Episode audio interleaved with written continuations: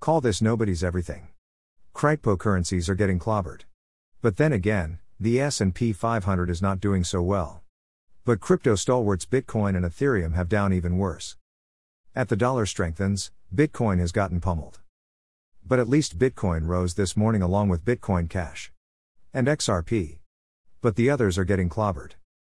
MicroStrategy bonds are getting crushed.